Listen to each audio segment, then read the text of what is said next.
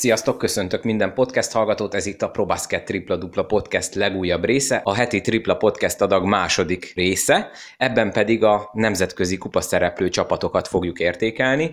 Természetesen esik egy kevés szó a Pécsről is, de mivel ők már az első körben befejezték a FIBA Europe Cupot, a nagyobb figyelmet a Körmend FIBA Europe Cup szereplésére, illetve a Falkó BL szereplésére fogjuk fektetni. A körmend részéről Ferenc Csaba, a Falkó részéről pedig Váradi Benedek fogja értékelni a csapataik szereplését, illetve Déri Csaba, mint a podcast visszatérő szakértője fogja megosztani a gondolatait a magyar csapatok nemzetközi szerepléséről. De mielőtt belevágunk, hagyd mondjam el az ilyenkor szokásos dolgokat, természetesen lájkoljátok a Facebook oldalt, illetve kövessetek Instagramon, tudjátok, cél az ezer követő, amelyik oldalon előbb meg lesz ez a szép nagy szám, ott egy nagyon értékes nyereményjátékot fogok majd hirdetni, tényleg érdemes, hogyha még nem lájkoltad a Facebook oldalt, vagy nem követtél be Instagramon, és most hallgatod ezt a podcastet, akkor légy szíves, tedd meg ezt. Illetve iratkozzatok fel az applikációban, amelyikben hallgatjátok a podcastet, hogy mindig értesüljetek a legfrissebb részekről, mentsétek el a www.tripladupla.hu oldalt a könyvjelzők közé, ott is megtalálható az összes eddigi rész, illetve a probasket.hu oldalt is látogassátok meg, ott nagyon jó áron tudtok Jordan és Nike márkás cipőket, illetve kosaras kiegészítőket vásárolni.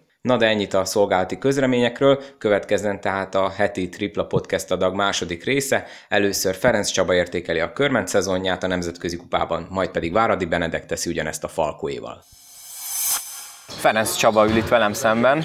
Csabi, szervusz, üdvözöllek újra a podcastben. Szia, üdvözlök mindenkit. Ezúttal most nem hallgatói kérdéseket fogok neked feltenni, hanem azt szeretném, hogyha a FIBA Europe Cup-ban történt szerepléseteket értékelnénk. Mentetek ugye egy kört, a második csoportkörbe, ott is tulajdonképpen majdnem végesietek volt a továbbításra. Hogy értékeled sikerként, vagy esetleg kudarcként ezt a nemzetközi kupa szezont? Sikertelennek abszolút nem mondanám az első körben szépen teljesítettünk, a második körben hát úgymond nem volt szerencsénk, mivel az erőviszonyokat nézve úgy voltunk vele, hogyha a Kievet és a Zolét oda-vissza megverjük, akkor megvan az esélyünk a továbbításra, azzal nem számoltunk, hogy a Kiev ugye nyerni tud Ventspilsben, és az ugye keresztül húzta a számításainkat de hát én úgy érzem, hogy szépen teljesítettünk, voltak szép meccseink, voltak izgalmas meccseink, úgyhogy én poszt, teljesen pozitívan értékelem a nemzetközi szereplésünket. Hogyha elvonatkoztatunk attól, hogy a Kiev ugye meglepetést okozott Ventspilsben, a ti részletekről melyik meccset mondanád, amin esetleg elúszott, vagy amit sokkal jobban is csináltatok volna, és akkor nem kell a, arra a többi eredményre figyelni? Én nekem itt van egy tippem, Igen, de szeretném a tiédet hallani. A, hát először is az első meccsünk ott van a Ventspils-en, ugye három negyedik, harmadik negyed végig partiban voltunk, és az utolsó negyed katasztrofálisan sikerült. Én úgy érzem, hogy az nagyon fontos lett volna azt a mérkőzést megnyerjük, illetve Kievbe volt egy egypontos vereségünk, amit ha egy kicsit nagyobb szerencsénk van, akkor megnyerünk, és gyakorlatilag akkor nincs miről beszélni. De hát ez most így alakult. Még egyszer mondom, hogy én azért pozitívan értő. Azt, azt veszük figyelembe, hogy azért a körment egy úgymond kis nagy csapat, és lehetőségeinkhez mérten szép dolog az, hogy a második körben is így teljesítettünk. Innentől kezdve csak a bajnokságra kell koncentrálni, te most hogy érzed, hogy ez, hogy ugye ti az eleje óta a heti két meccs ritmusban voltatok szinte, és ugye majd most pörög fel a magyar bajnokság is, ez nektek mennyire lesz előny, illetve mit vársz magatoktól a szezon hátralévő részében? Hát ugye én úgy gondolom, hogy ahogy mi teljesítünk, ez az, hogy másik helyen vagyunk, ez teljesen erőn felüli. Szóval, ha megnézzük itt a, a, a mögöttünk lévő csapatokat, ők komolyabb háttér, kicsit komolyabb háttérrel rendelkeznek, és én úgy érzem, hogy nagyon szépen teljesítünk ebben a szezonban. Az, hogy a heti két mes lesz, az szerintem nekünk nem fog túlságosan gondot okozni, mert ezt hozzá vagyunk szokva, úgy van beállítva az edzésrendszer, minden, úgyhogy nálunk úgy, ez, nem, ez nem lesz probléma. Hát nagyon bízom benne, hogy továbbra is ilyen szépen tudunk teljesíteni, és hát továbbra is eredményesek leszünk. A nemzetközi szereplésetekhez gratulálok, viszont még ha már itt vagyunk most a válogatott edzésén, muszáj megkérdeznem, hogy az, hogy megint ugye válogatott kerettag vagy, ez számodra mennyire elismerés, vagy te ezt hogy éled meg ennyi idősen, és hogy még ennyire számítanak rád a nemzeti csapatnál? Hát nagyon jó érzés erre. Most nem is igazából ez egyértelmű. Ha valaki felölteti magára a címeres mezt, én úgy érzem, hogy ez a, egy, egy kosárlabdázó, illetve sportoló életében szerintem az egyik legnagyobb dolog. Úgyhogy örömmel, örömmel vállaltam most is ezt a, a, a meghívást, és remélem, hogy ha esetleg úgy adódik, akkor, akkor tudok segíteni a, a, a csapatnak. Persze, hogy ez nem könnyű, mert hiányzik az embernek a család, de ez úgymond egy, egy áldozat, áldozatot kell hozni azért, hogy ugye az ember itt legyen, de ezen egy kicsit túl kell lépni, és arra koncentrálni, hogy a soron következő két meccsünket azt, azt sikerüljön megnyerni.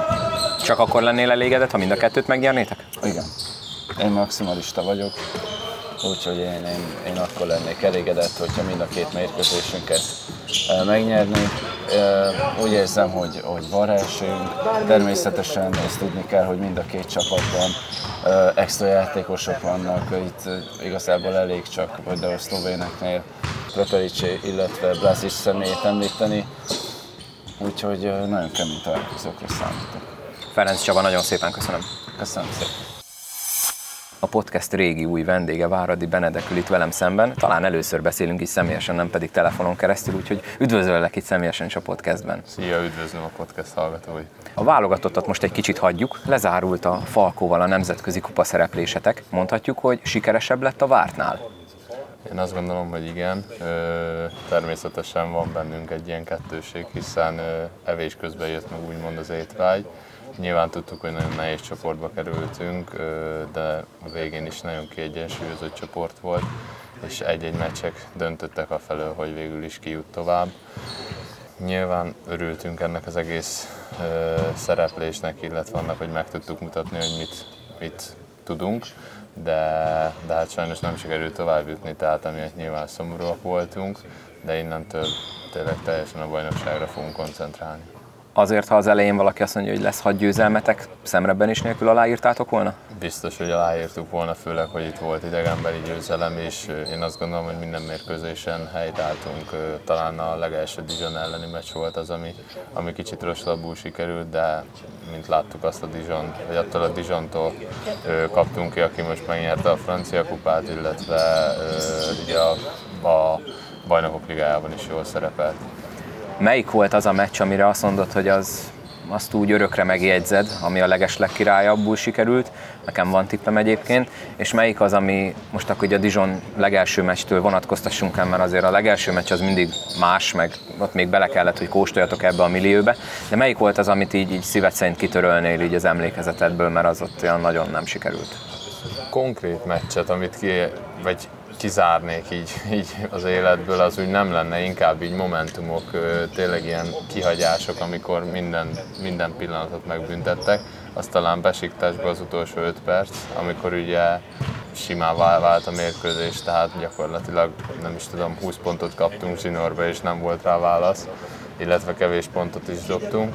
Szerintem amúgy a Dijon elleni hazai meccsre gondolsz, megmondom őszintén tényleg óriási élmény volt, óriási atmoszféra, de, de mégsem biztos, hogy az az, amit megjegyzek örökre, hanem tényleg az Aragóza elleni idegenbeli, ami, ami nagyon jól sikerült, ugyan kikaptunk, de, de a spanyol bajnokság harmadik helyezettjénél, ami én azt gondolom, hogy óriási teljesítmény volt, és tényleg gyakorlatilag hibátlanul játszottunk, minden taktikai utasítást betartottunk, és, és hát küzdöttünk, de, de ez az egész, az egész sorozatra igaz volt.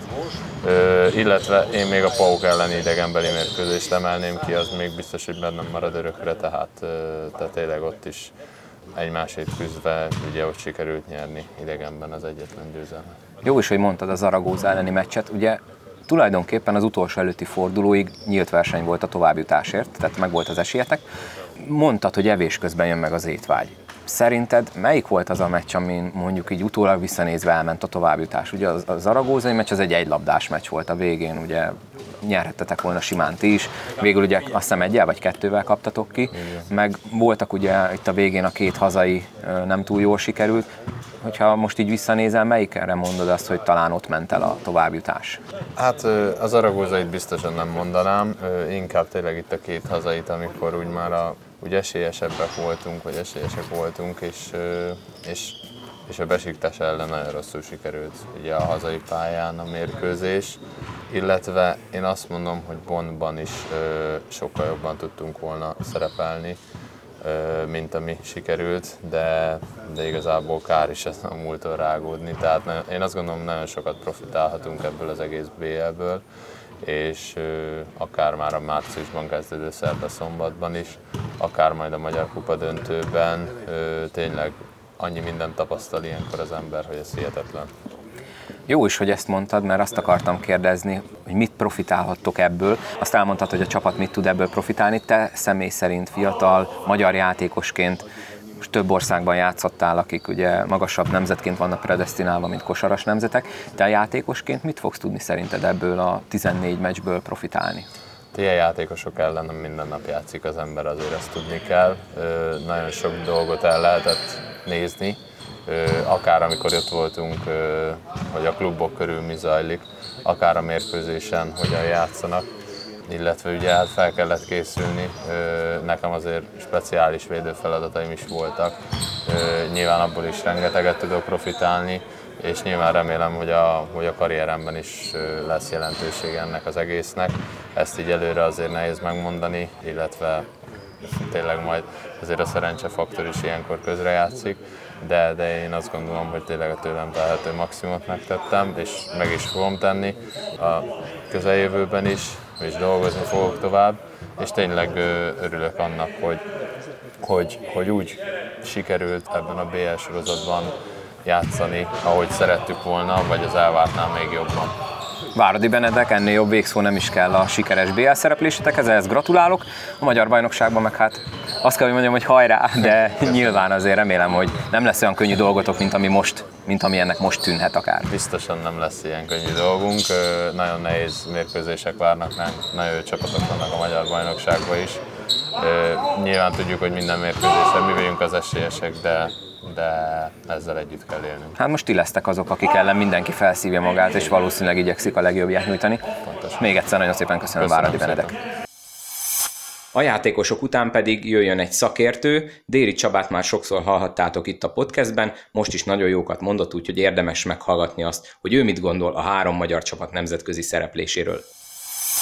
Déri Csabát köszöntöm ismét a podcastben, mint visszatérő szakértője a podcastnek. Csaba, röviden akkor légy szíves, elemez nekünk a három csapatnak a nemzetközi kupa szereplését.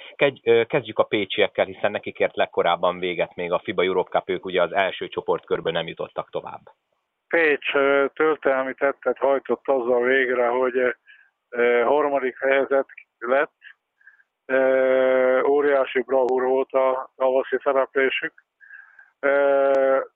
Elindultak a FIBA kupába, minden tiszteletet megérdemelnek, igazából a kettős terhelést elfáradtak.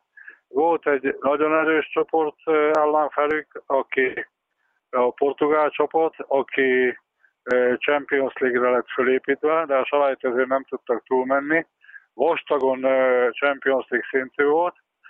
Aztán a, holland csapat ellen itthon nyertek, idegenbe óriási bírói nyomással játszott a Pécs, hosszabbításba kikaptak, és két egálmeccset játszottak az idén nagyon jó erőkbe álló Inter Bratislavával, Buzsonyiakkal. Minden dicséretet megérdemelnek.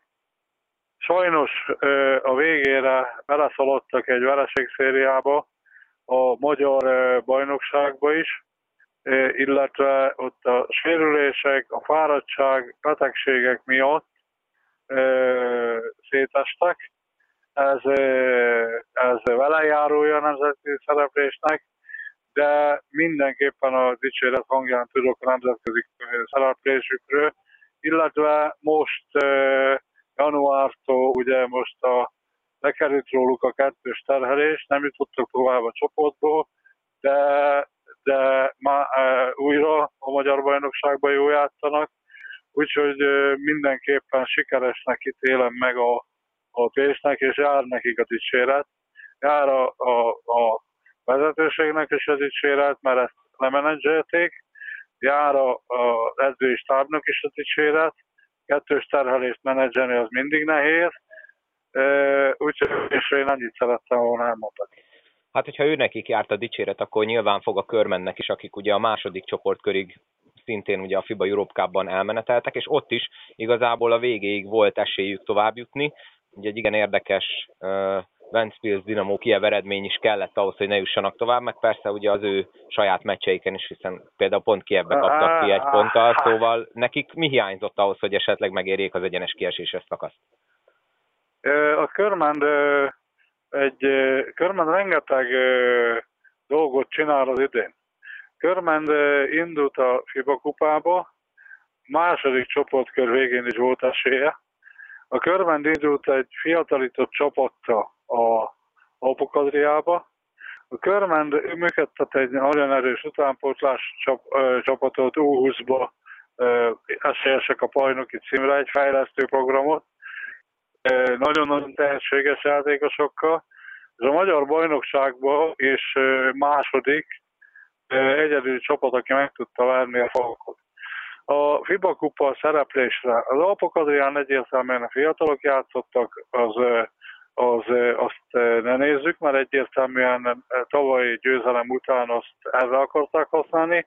FIBA kupába, hogy tovább jutott, jusson a körmend, ott is játszotta a fiatalokat, a magyar bajnokságban is volt, folyamatosan játszotta, játszotta a fiatalokat, és a, a, hát ott hiányzott esetleg egy plusz felnőtt játékos, tehát a körmenné, körmenné nagyon sokszor a kettős terhelést kellett figyelni, de így is tökéletes volt a szereplés.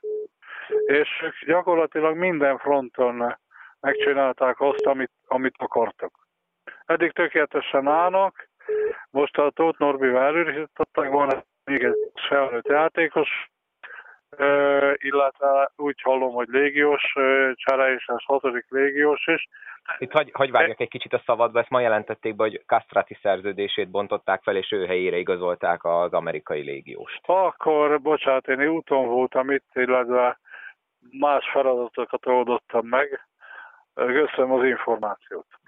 Egyébként ez, hogy most a, a koszovói légiósukat egy amerikaira cserélték, és így ugye amerikaiakból áll a, a légiós kontinensük, ez jó vagy rossz dolog lehet a bajnokság hátralevő részére? Én azt gondolom, hogy azt gondolom, hogy én nekem sose volt olyan, hogy amerikai, vagy európai, vagy mi magyar, vagy öreg, vagy fiatal, itt két dolog van. Valaki tud kosárlabdázni, vagy nem. Én sose féltem a amerikai játékosoktól, Amerikában rengeteg csapat van, egyetemi csapat, ahol akár 12 fekete játékos van, mert itt ugye rengetegen félnek tőlük. Ugyanúgy kell bánni, mint bár, bárki mással. Semmilyen veszélyt nem látok a, a, a, abba, hogy öt, öt, öt. Én a gyenge játékosokat nem szeretem. A közepes játékosokat nem szeretem. A jó játékos az, az bármilyen náció, az ha magyar, ha amerikai, délszláv, az, az, az, az a, szépen lehet dolgozni. A Kasszati nagyon sok megtett mindent a, a körmendikos klubba, a képességé behatároltak, nem tudta volna a körmendet olyan szinten tovább vinni, valószínűleg emiatt ö, döntöttek így, de ne felejtsük el, hogy a Kasztrátiva eddig a körmendi kosárlabdai klub eljutott, és, és FIBA kupában tényleg az utolsó meccsen mullott a dolog, meg tényleg összejátszott a, a két csapat. Tehát itt, itt és második a, a körmend, a Castratinak az érdemei elvitathatlanok, például a Falco elleni meccset csúcs teljesítményt hozott, egyedül a körben tudták legyőzni a Falkót, addig a pillanatig, bocsánat, most már az oroszlán is. Tehát itt, itt azt gondolom, hogy nem kell félni az amerikaitól, illetve a Kasztáti megtette a dolgát, és a körmennek az eddigi szereplés csillagos ötös, illetve jó légkörbe zajlik a munka, én nekem tetszik.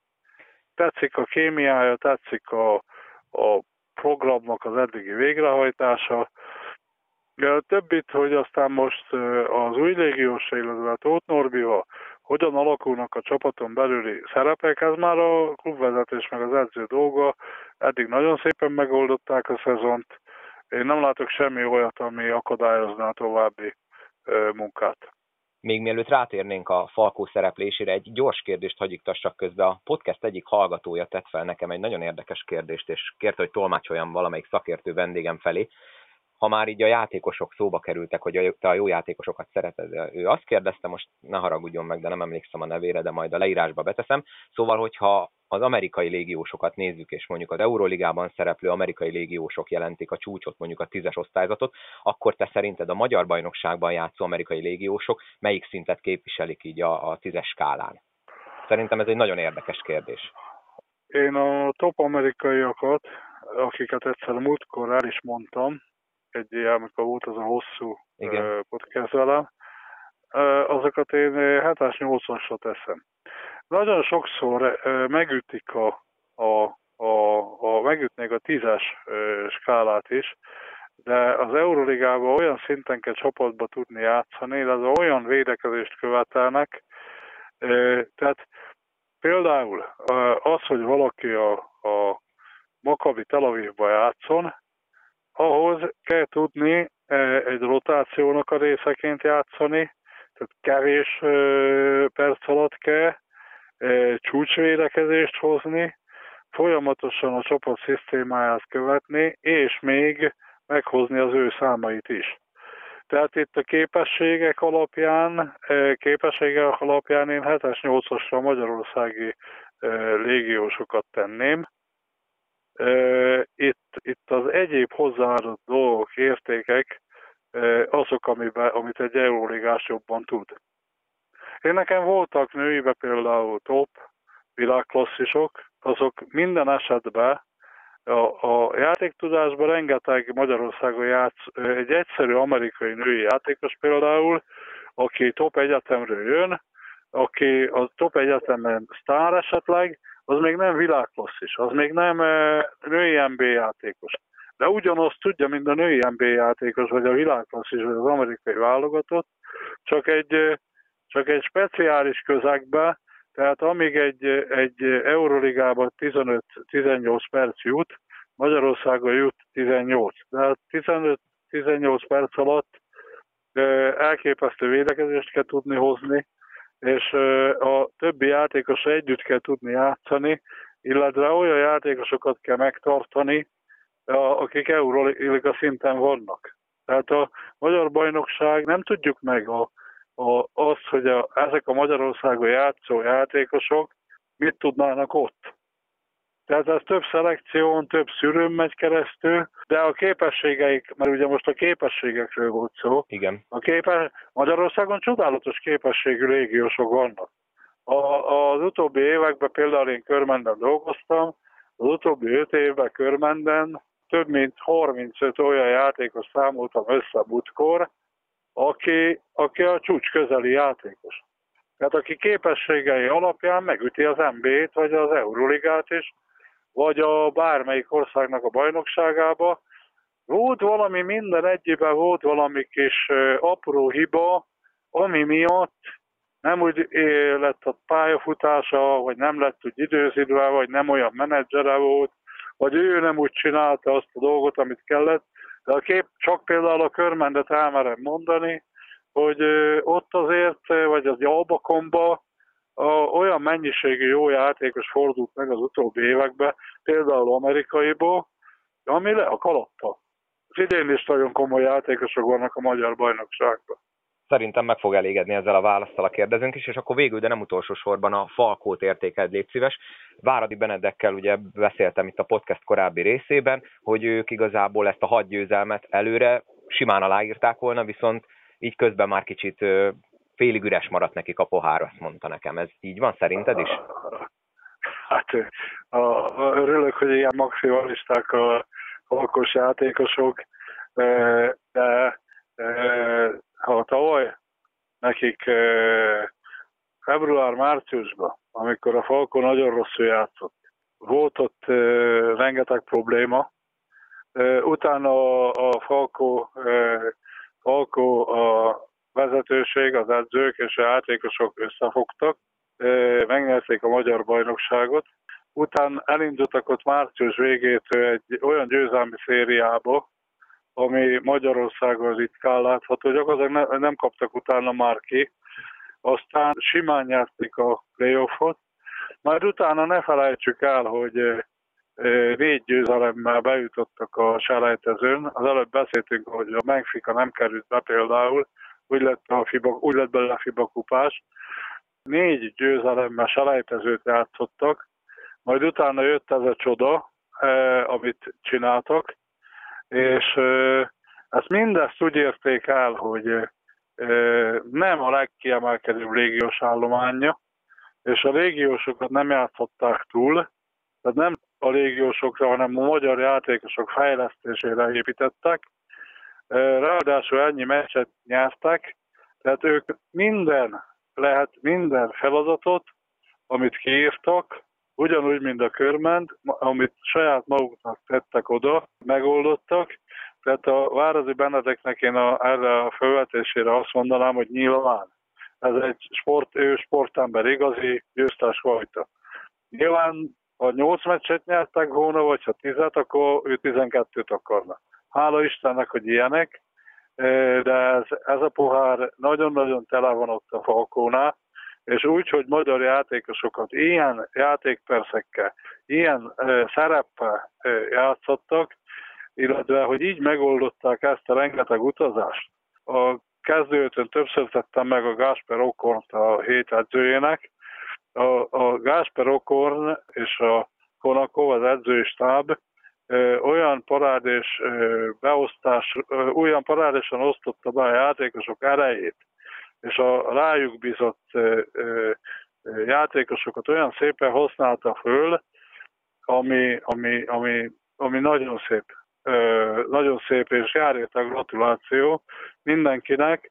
Én mind a három magyar csapatnak kalapot emelek, és jár, nagyon-nagyon nagy dicséret jár neki. Déri Csaba, nagyon szépen köszönöm, hogy megint csak a podcast rendelkezésére álltál. Bármikor. Ez volt a ProBasket Tripla Dupla Podcast legújabb része benne a Nemzetközi Kupa szereplés értékelésével. Köszönöm szépen Ferenc Csabának, Váradi Benedeknek és Déri Csabának, hogy rendelkezésemre állt, nektek pedig köszönöm, hogy meghallgattatok. Tegyetek így a továbbiakban is. Tudjátok, like a Facebook oldalra, követés Instagramon, elmenteni a tripladupla.hu oldalt a könyvjelzők közé, probasket.hu oldalt szintén látogassátok meg, azt is mentsétek el a könyvjelzők közé, iratkozzatok fel az adott applikációban, amiben hallgatjátok a podcastet. Ha van bármi észrevételetek, kérdésetek, ötletetek, javaslatotok, hogy kivel miről kéne beszélni, azt pedig nyugodtan írjátok meg nekem bármelyik csatornán. Ne feledjétek, hamarosan érkezik egészen pontosan pénteken a harmadik rész a tripla heti podcast adagból, mégpedig Vojvoda Dáviddal, azt is érdemes lesz majd meghallgatni, péntek este fogjátok ezt megkapni. Addig is továbbra is hallgassátok a podcastet, köszönöm, hogy meghallgattátok ezt az epizódot is, sziasztok!